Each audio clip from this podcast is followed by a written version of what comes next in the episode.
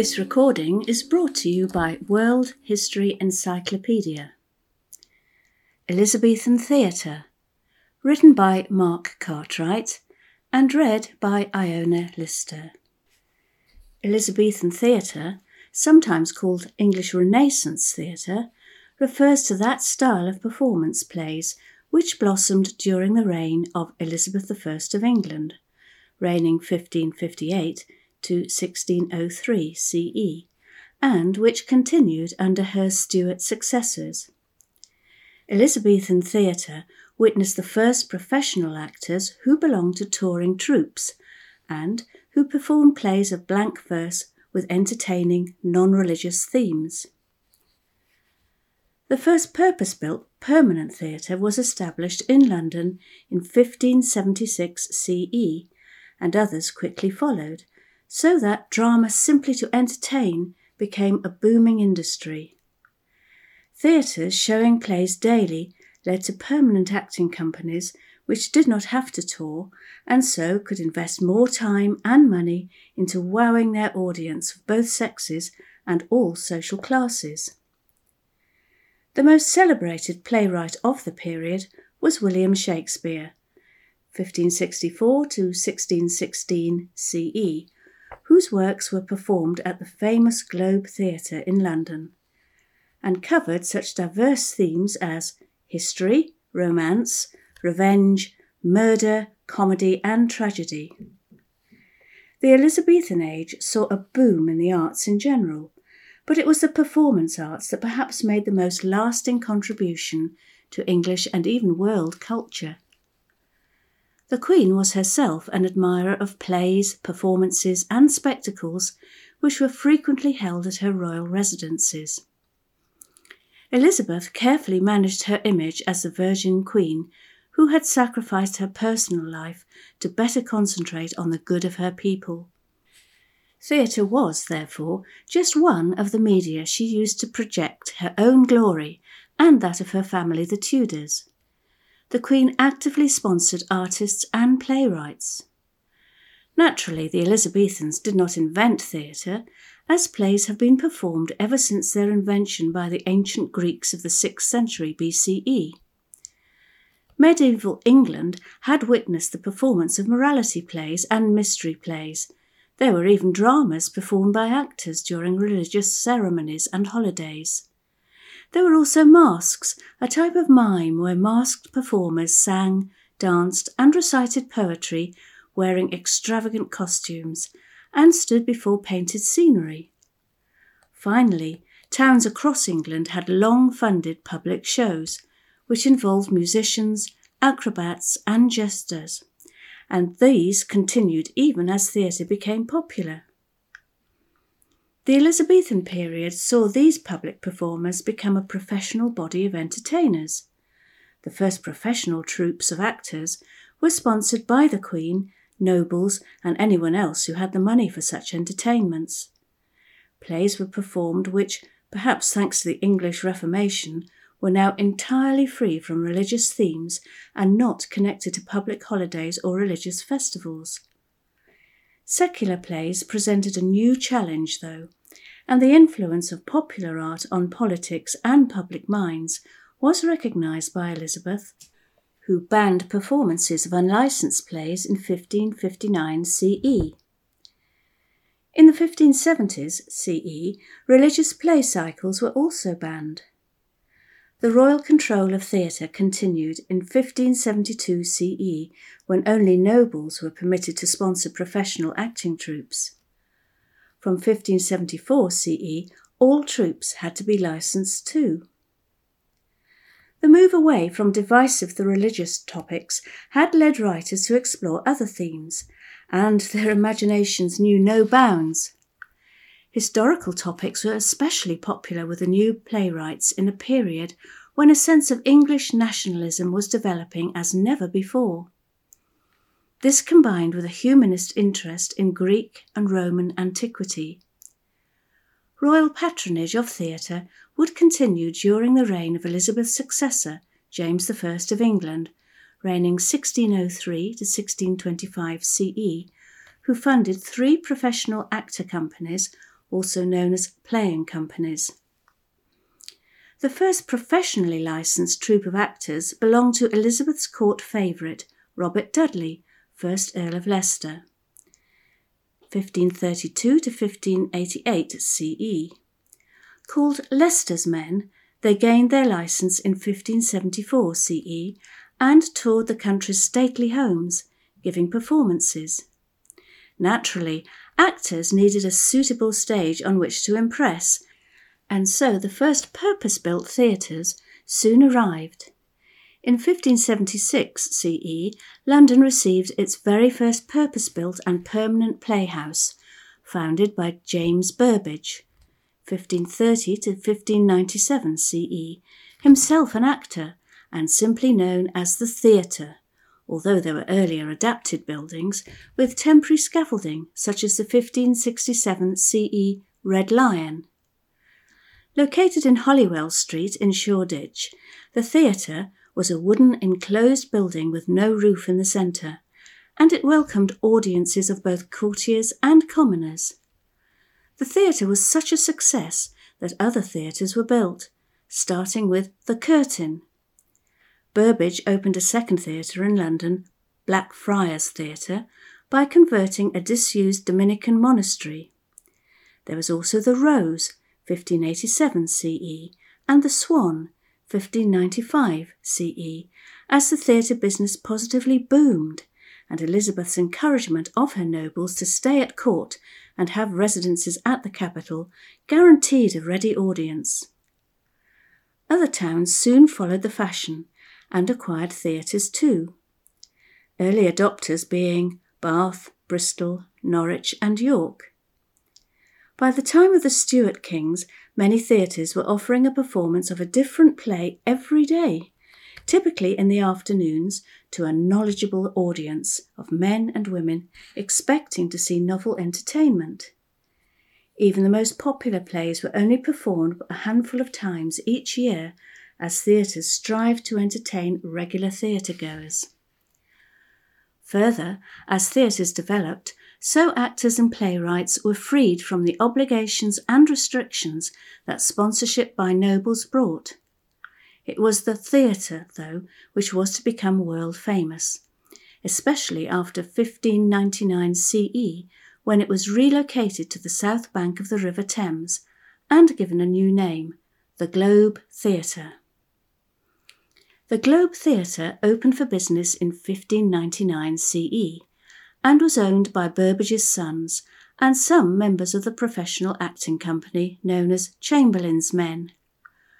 One of these investors was William Shakespeare, and he and other actors and playwrights shared half of the profits from the theatre, while the other half went to pay secondary actors, musicians, costumes and maintenance costs. Crucially then, the establishment of theatres meant that previously travelling actors could now form a more solid financial base, which allowed them to produce more plays and give them a much higher production value. Theatre companies could boast twelve or more permanent main actors and a number of bit-part players, boys and apprentices. Also on the staff were musicians, writers, artists and copyists. The Globe Theatre was made of wood, more or less circular in form, and open to the skies in the centre. Rising to a height of twelve metres, that's forty feet, and measuring twenty-four metres, eighty feet, across, inside were three tiers of seating, providing a capacity of around two thousand. The theatre got its name from the globe on its roof, which carried the legend in Latin of Shakespeare's famous line, "All the world's a stage." The Globe's own stage was rectangular, measured some twelve metres in length, and was protected by a thatch roof. Around twelve actors could perform on the stage at any one time. Behind the stage was a gallery, which could seat more viewers or be used as an important part of the play. For example, Juliet's balcony in Romeo and Juliet.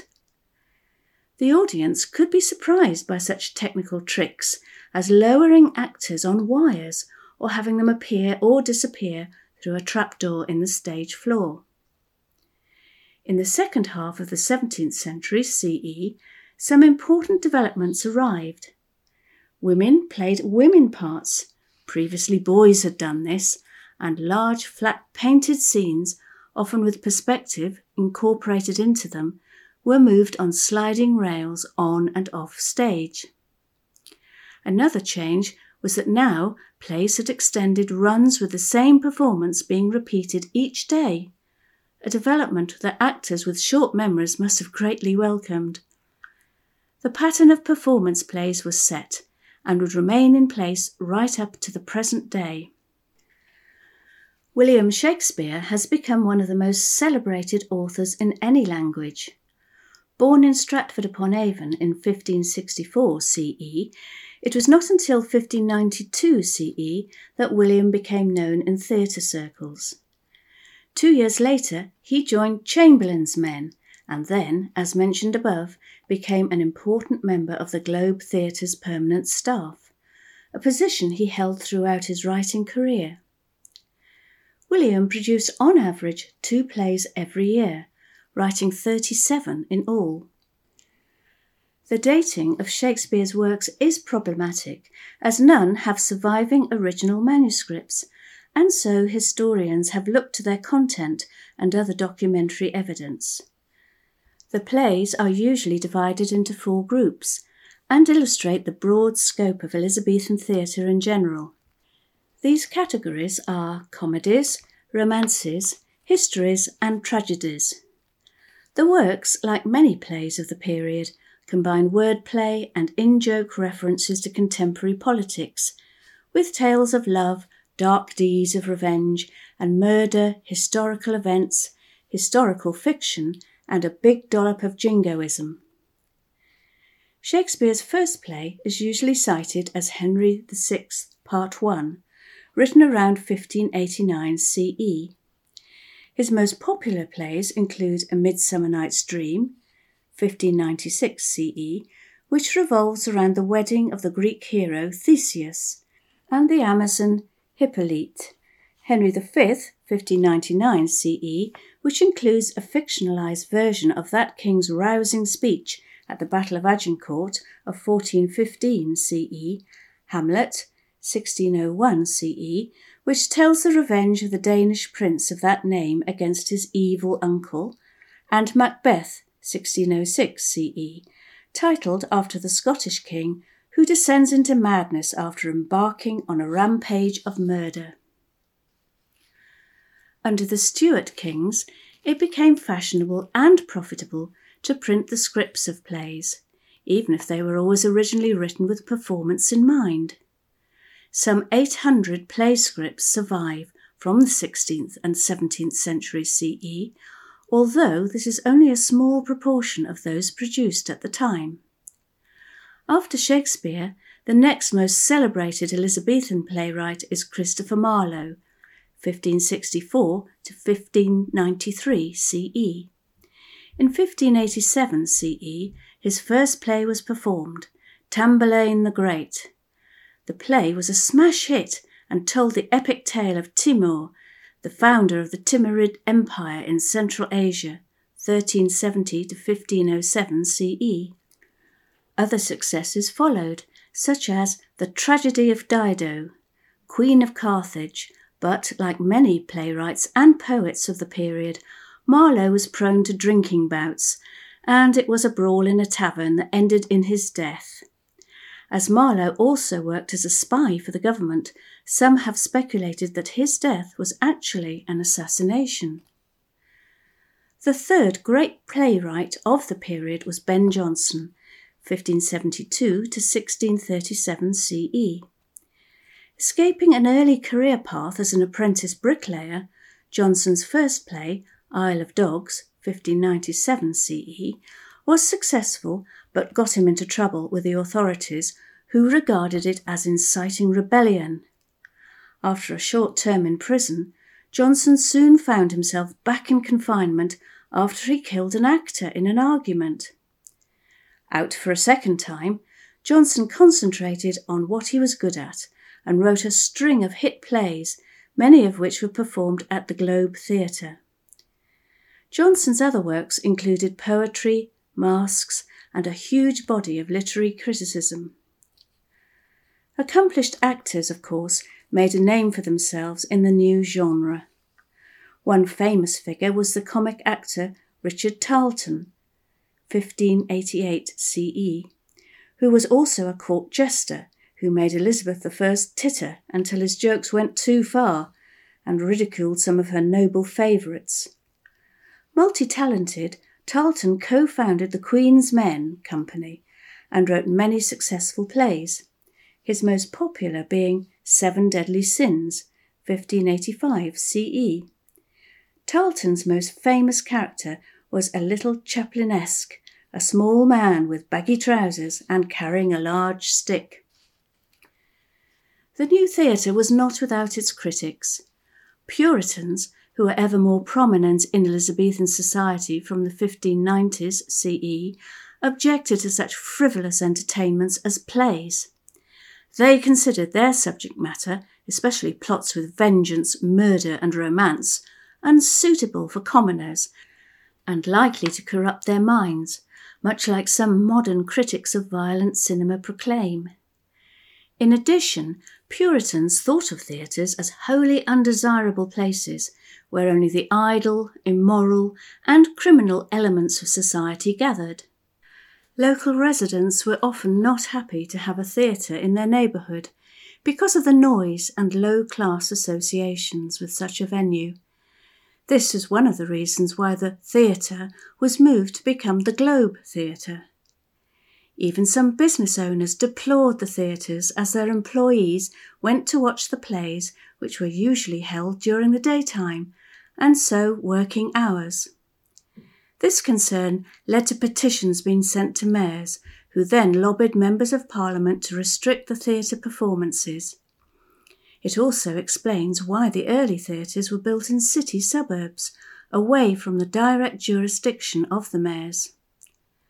Drama was very cheap, starting at one penny a ticket, about a dollar today, and very popular, though, and so very difficult to repress, even when the Puritans gained prominence in the mid-seventeenth century C E, and temporarily closed all places of public meetings from sixteen forty-two C E.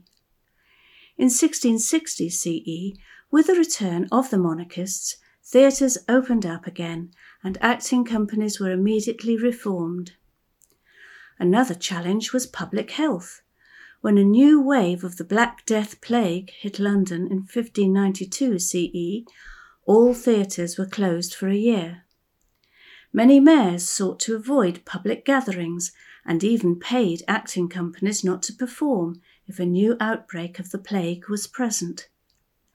Theatres, being wooden structures, were also susceptible to devastating fires.